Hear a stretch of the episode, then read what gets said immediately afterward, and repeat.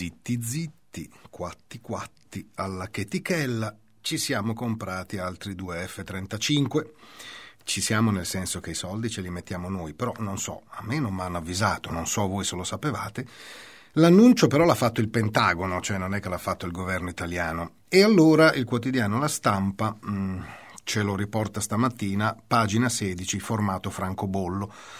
La Lockheed Martin Corporation ha dato corso ad un nuovo ordinativo relativo al progetto F-35 che include la realizzazione e la consegna, tra gli altri, di due nuovi esemplari per l'Italia anche perché usati non li vendono ancora.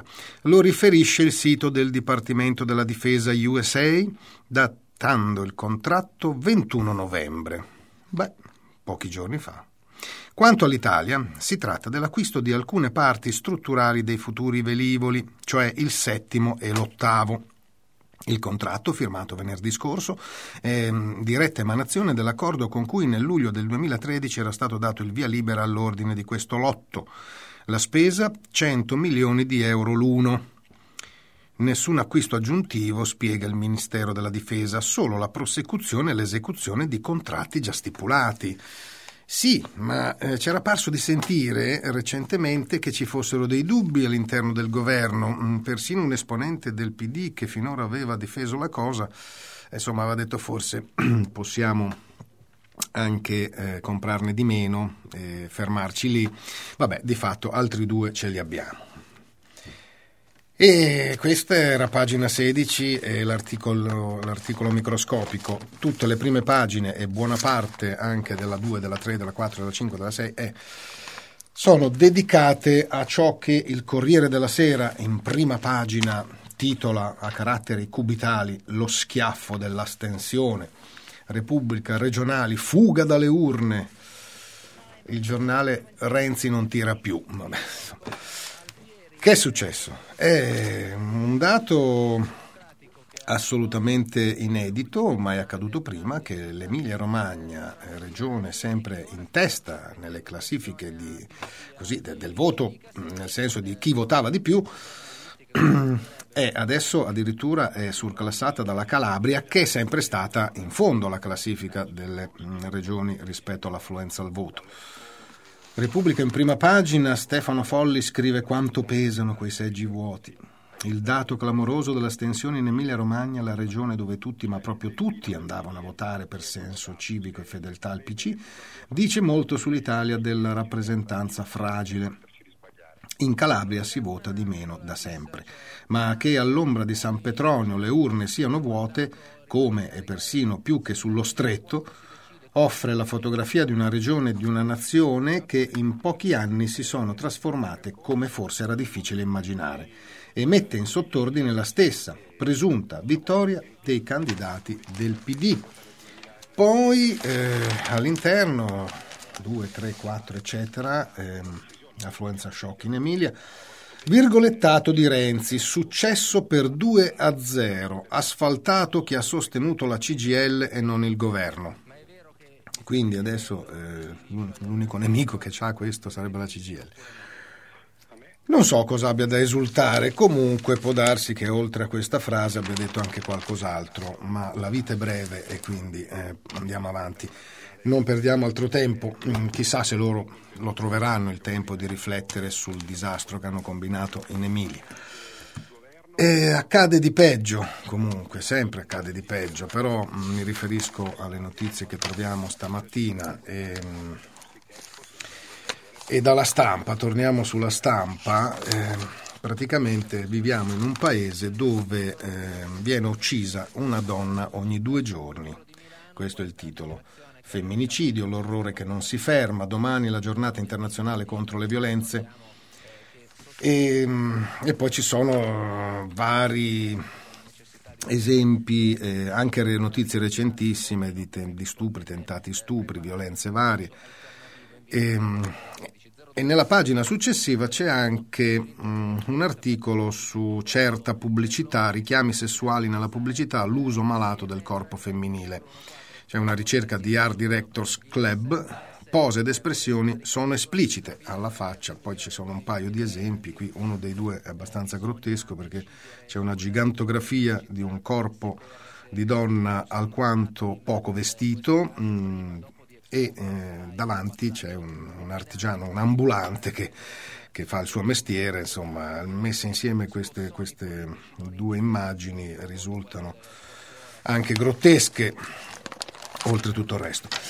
Or dunque, vi segnalo, visto che ho qui davanti la stampa, che anche il vescovo di Monferrato, eh, di Casale Monferrato, ehm, è contro la Cassazione, Eternit, il vescovo contro la Cassazione, in una lettera cita Sant'Agostino, senza giustizia cosa sono gli stati se non una società di ladroni? Forse avevano ragione i latini, il diritto è solo un insieme di regole che funziona in modo autoreferenziale, quindi questa è la parola del vescovo di Casale.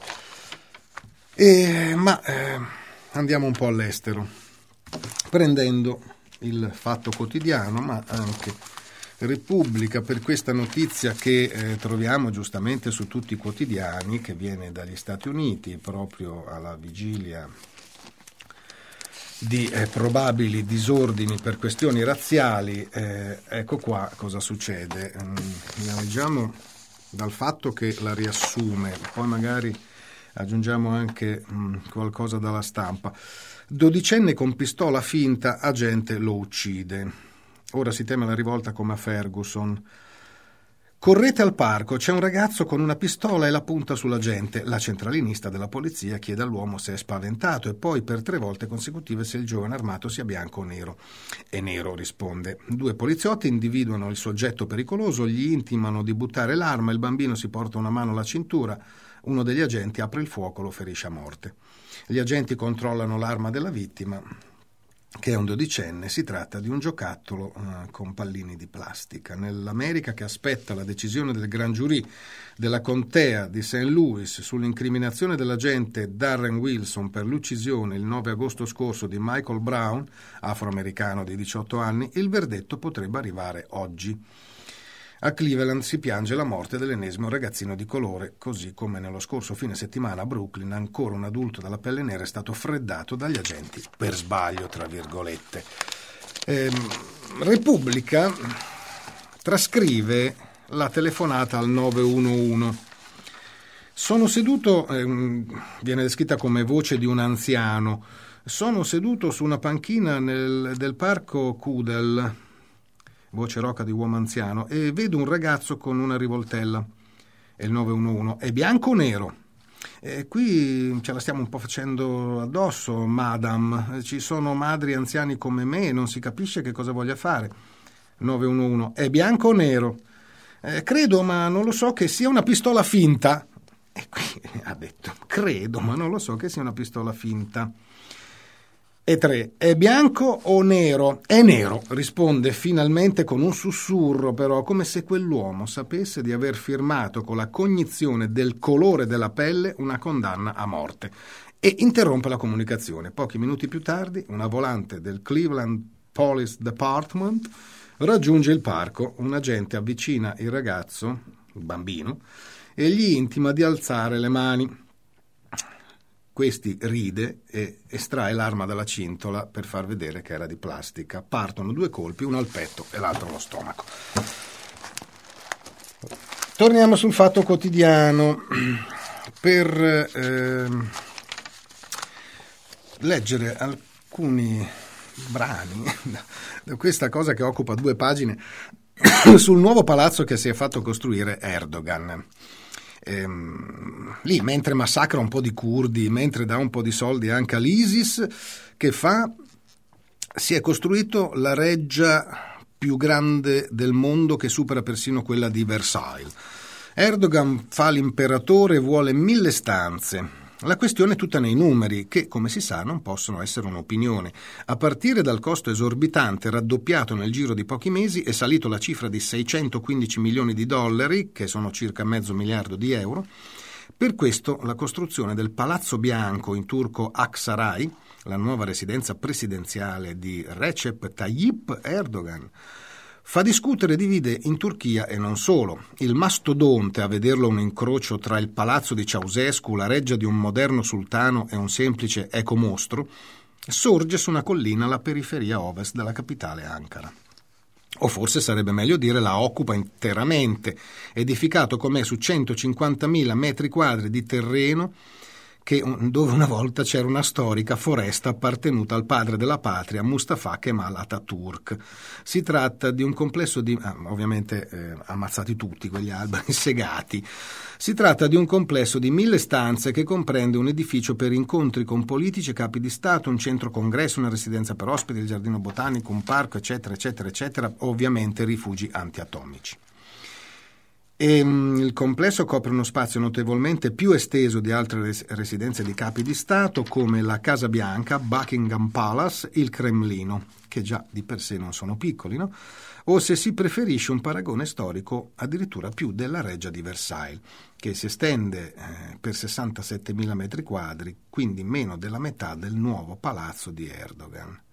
Rispetto alla reggia francese, quella di Ankara non ha sicuramente l'eleganza, ma sembra avere certamente le pretese. Poi più avanti, insomma, non sono solo queste le spese pazze di questo individuo. Ancora 178 milioni andranno per beni, servizi e acquisti vari destinati al complesso di Erdogan, come ha chiarito sempre davanti alla Commissione il segretario della Presidenza Casirga. Altri soldi verranno spesi nel restauro di due residenze presidenziali, una a Istanbul e l'altra destinata agli ospiti, questa però è insomma, perché lui è generoso, a Marmaris sull'Egeo. Insomma, il totale, riferisce il quotidiano turco Urriet, raggiunge quasi il doppio della cifra preventivata dal Parlamento. Non ultima c'è anche la questione del jet presidenziale. Un Airbus da 90 posti, costato ai contribuenti altri 185 milioni di dollari. Con queste cifre la Turchia poteva mandare tre satelliti su Marte, ha detto a Umutora, non parlamentare di opposizione. Vabbè, poteva fare anche cose infinitamente migliori. L'opposizione denuncia la tendenza autoritaria di Erdogan, mentre i critici hanno ribattezzato Aksaray eh, l'elefante bianco. Gli ambientalisti condannano la distruzione della foresta secolare una questione non secondaria se solo si pensa a cosa è successo a Jesse Park nella primavera del 2013 quando è andata in scena la più grande protesta nell'arco di un decennio, tutto era partito da un gruppo di attivisti che a Istanbul protestava contro l'abbattimento degli alberi in un parco urbano al posto del quale doveva sorgere un centro commerciale. Erdogan allora era primo ministro, bene, il saldo è di oltre 20 manifestanti uccisi, oltre 8.000 i feriti e 3.000 gli arrestati. Però virtualmente è una democrazia anche quella.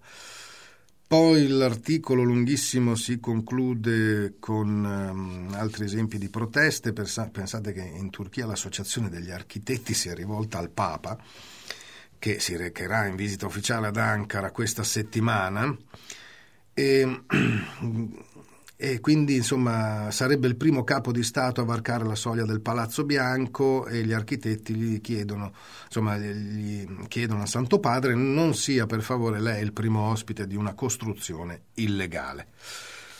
Poi un'altra parte di queste due pagine dedicate agli sfarzi, coi soldi degli altri, cioè dei contribuenti, ehm, beh, insomma si parla di Cremlino, dell'Eliseo, Buckingham Palace, la Casa Bianca e alla fine c'è pure il Quirinale.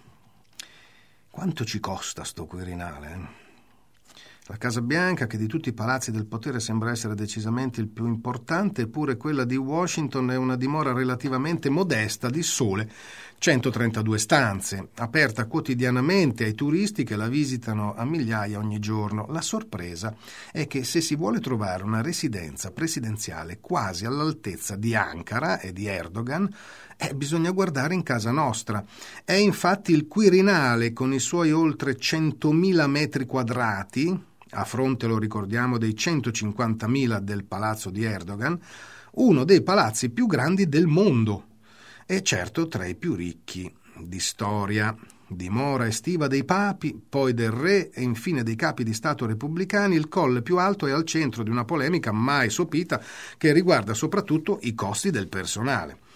In fondo il palazzo è nato a Roma, anche come termine, e all'Italia un po' di quell'eredità è rimasta. Per fortuna adesso c'è Erdogan che ci fa sentire meno in colpa.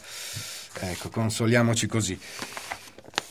E si parla molto di Iran eh, questa mattina sui quotidiani, l'Iran eh, che eh, lascia nutrire flebili speranze su democratizzazioni e su un accordo soprattutto sul nucleare. Eh, si arriva un po' tardi, esperti dicono che se si fosse raggiunto prima questo accordo avrebbero molti meno reattori in funzione, però comunque a Teheran i riformisti, leggo da Repubblica, tifano per l'accordo ma l'intesa è in bilico. I cori di morte all'America non hanno influenzato i giovani nati dopo la rivoluzione. Oggi anche i conservatori sono contrari all'isolamento internazionale. Per questo si spera nella riuscita dei colloqui. Un fallimento avrebbe conseguenze disastrose. Ehm, in, in, grande rilievo una foto di Gonchek Gavami, eh, la giovane donna arrestata perché aveva osato andare a vedere una partita mh, di pallavolo maschile. Eh beh, maschile. Bene, ehm, libertà provvisoria su cauzione. La giovane anglo-iraniana era arrestata appunto a Teheran però eh, insomma intanto si è fatta diversi mesi di carcere perché il suo caso è venuto fuori dopo che lei, se non ricordo male, era già in carcere da nove mesi, poi liberata, poi riarrestata, insomma adesso è di nuovo in libertà su cauzione, chissà se può lasciare il paese. Comunque riparte il business. In previsione di un'intesa sul nucleare, le società straniere preparano il ritorno a Teheran. Boeing, Apple e General Electric hanno già ripreso i colloqui perché o business è o business. E a proposito di ciò, di soldi e petrodollari, la stampa, sempre parlando di Iran, ehm, approfondisce la questione eccola qua, approfondisce eh, la questione. Eh, dove è finita? Ecco la pagina 10. Del petrolio usato mm, come arma dall'Arabia Saudita su istigazione pare degli Stati Uniti per far guadagnare di meno all'Iran. Dunque, Riyadh fa la guerra a Teheran a colpi di ribassi del petrolio. Intanto c'è mh, mm, questa, questa atavica rivalità, per non dire odio aperto sanguinario, perché eh, questi sono sciiti, eh, praticamente l'Iran eh, è così, eh, la guida tu, di tutti gli sciiti e l'Arabia Saudita mh, mm, ha anche finanziato l'ISIS, appunto, sunniti. E quindi eh, da parte dell'Arabia Saudita c'è pure questo motivo, ma in realtà, dicevamo, il business va anche al di là di certe differenze di religione. Iraniani in difficoltà se il prezzo del barile resta attorno ai 75 dollari. I sauditi sospinti dagli Stati Uniti così possono indebolire l'eterno rivale. E, e adesso rimanendo agli esteri torniamo su Repubblica perché eh, anche in Libano, eh, in Libano la pace traballa il Libano per tanti anni è stato in guerra civile, poi è tornato ad essere così un po' la Svizzera di quell'area, adesso però un reportage di Alberto Stabile ci dice nel paese senza Stato assediato dagli jihadisti siamo vicini alla resa. Mentre continua la lotta tra le fazioni politiche si moltiplicano gli attacchi di al-Nusra e dell'ISIS lungo il confine orientale con la Siria. Il capo di Stato Maggiore dice la nostra integrità territoriale è minacciata. Non c'è un presidente, il Parlamento ha rinviato le elezioni. Per la prima volta dal 90 non si terrà la parata per la festa nazionale. Insomma, non c'è più niente da festeggiare, assediati dagli integralisti islamici. Or dunque, ehm, Repubblica, già che ce l'ho qui davanti, la firma di Pirani, ci ricorda che in Pakistan è in corso quello che definisce un genocidio e nessuno dice nulla, il genocidio dei cristiani o dei cattolici, insomma una minoranza dei cristiani è cattolica, comunque i cristiani non sono pochissimi, 4 milioni, di cui un milione cattolici. Bene, secondo questo articolo di Mario Pirani è in corso un genocidio quasi ignorato. Terrificante la condizione della minoranza cristiana nel Pakistan, 4 milioni, Ehm, episodi crudeli si susseguono senza che le potenze occidentali né il Vaticano siano riuscite a far sentire la loro voce ehm, e coglio l'occasione per diffondere questo appello della piccola minoranza dei cattolici pakistani residenti a Roma. Dunque, per le ultime cose che mi ero segnato dei giornali di stamattina, eh, vi segnalo che il Fatto Quotidiano, che come ogni lunedì ha un, uno speciale, un approfondimento, stamattina è sulla mafia. La mafia però dalla coppola al selfie. Dopo la vita da topi di Rina e Provenzano, Cosa Nostra è nelle mani di boss latitanti a Bali, con donne, champagne e yacht. Poi fanno le foto su Facebook eh, ci mettono pizzini e curriculum e così li arrestano, insomma prende un po' in giro eh, queste, que, queste, nuove leve della mafia che, che, sono talmente edonistiche alla fine si fanno arrestare per, eh, perché si mettono in evidenza in questa maniera. Mafia cialtrona è poi il titolo all'interno dello speciale, pizzini Facebook, donne bollicine, Nuove leve, addio ai grandi capi che vivono blindati nei cunicoli, i boss 2.0 se la spassano a Bali, sfilano in limousina a New York e arruolano picciotti su internet. Valutiamo i precedenti, incensurati non ne assumiamo.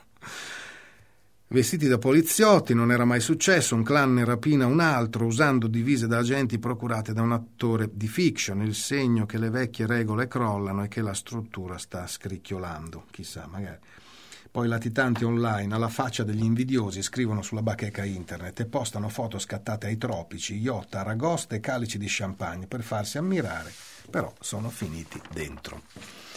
Dunque, qualche mese fa mh, mm, avevo mm, letto qui non, una delle tante notizie che poi prendo online, ehm, soprattutto dal sito comune-info.net che a sua volta fa un po' come internazionale, insomma prende varie notizie da quotidiani e riviste stranieri. E, mh, la notizia riguardava un pompiere, un vigile del fuoco spagnolo che si era fermamente rifiutato di buttare giù la porta di una donna anziana eh, a cui la, la, banca aveva sequestrato l'appartamento, insomma la, la dovevano cacciare via. E, e mh, la notizia di oggi è che il ricorso del vigile del fuoco ribelle è stato respinto. Ricordate la vicenda del vigile del fuoco spagnolo Roberto Rivas? È diventato noto il 18 febbraio del 2013 quando, parliamo ormai sì, di quasi un anno fa, insomma, quando si è rifiutato di spezzare la catena che chiudeva la porta di casa di Aurelia Rei, donna di 85 anni che viveva con la pensione di 350 euro perché non venisse cacciata dal suo appartamento. Grazie a quel gesto, va bene, l'anziana signora poi mh, mm, le hanno trovato una sistemazione. Il rifiuto di Roberto Rivas è costato una multa di 600 euro per intur- interruzione di pubblica sicurezza. Nei giorni scorsi il suo ricorso contro la multa presentato in appello è stato respinto. Roberto ha detto ai media che non ha bisogno di un tribunale che dimostri la sua innocenza e di non sentirsi un eroe come lo hanno definiti, definito molti giornali, ma una persona comune che crede nella lotta dei movimenti per il diritto all'abitare. Intanto anche Manu Chao ha inviato un messaggio di solidarietà al vigile del fuoco Roberto Rivas e al movimento Plataforma de Afectados por la Ipoteca, che in Spagna continua a crescere, le ipoteche appunto delle banche. Per concludere e con ciò salutarvi sempre da questo sito, ehm, trovo un, un, interessante dibattito, poi è diventato ormai un dibattito a cui partecipano anche i Wuming, il titolo è Il pedone è il più grosso ostacolo del traffico. Libere di camminare, lo slogan della giornata nazionale del camminare, perché camminare innanzitutto mm, è già passata, è uno straordinario esercizio di libertà. È una verità storica, visto che nell'antica Grecia, come ci ha, ci ha istruiti Anna Arendt, le persone libere erano quelle che potevano muoversi a proprio piacimento. Beh, a un certo punto di questo scritto testo che, se non vado errato, è preso da un libro di Adriano Labucci che si intitola Camminare una rivoluzione, Donzelli editore. Beh, praticamente qui c'è una sorta di, di filosofia. Io lo trovo affascinante questo riflettere su certi aspetti della libertà di camminare che noi abbiamo sempre meno, visto che mh, mm, il traffico ce lo impedisce sempre più. Vi leggo questa, questa breve parte. Ma noi oggi siamo liberi di camminare? La risposta, seppure sofferta, è sì ma a precise condizioni e soprattutto superando queste condizioni, che sono di due tipi, di carattere culturale esistenziale una, di carattere fisico-strutturale la seconda. La prima riguarda la difficoltà tipica della mentalità odierna di accettare l'imprevedibile, il rischio. Un tempo, di fronte a incidenti, avversità, disgrazie, ci si affidava all'imperscrutabile volontà di Dio, coprendo così anche tante responsabilità, inadempienze, misfatti umani, troppo umani. Oggi siamo passati all'atteggiamento opposto.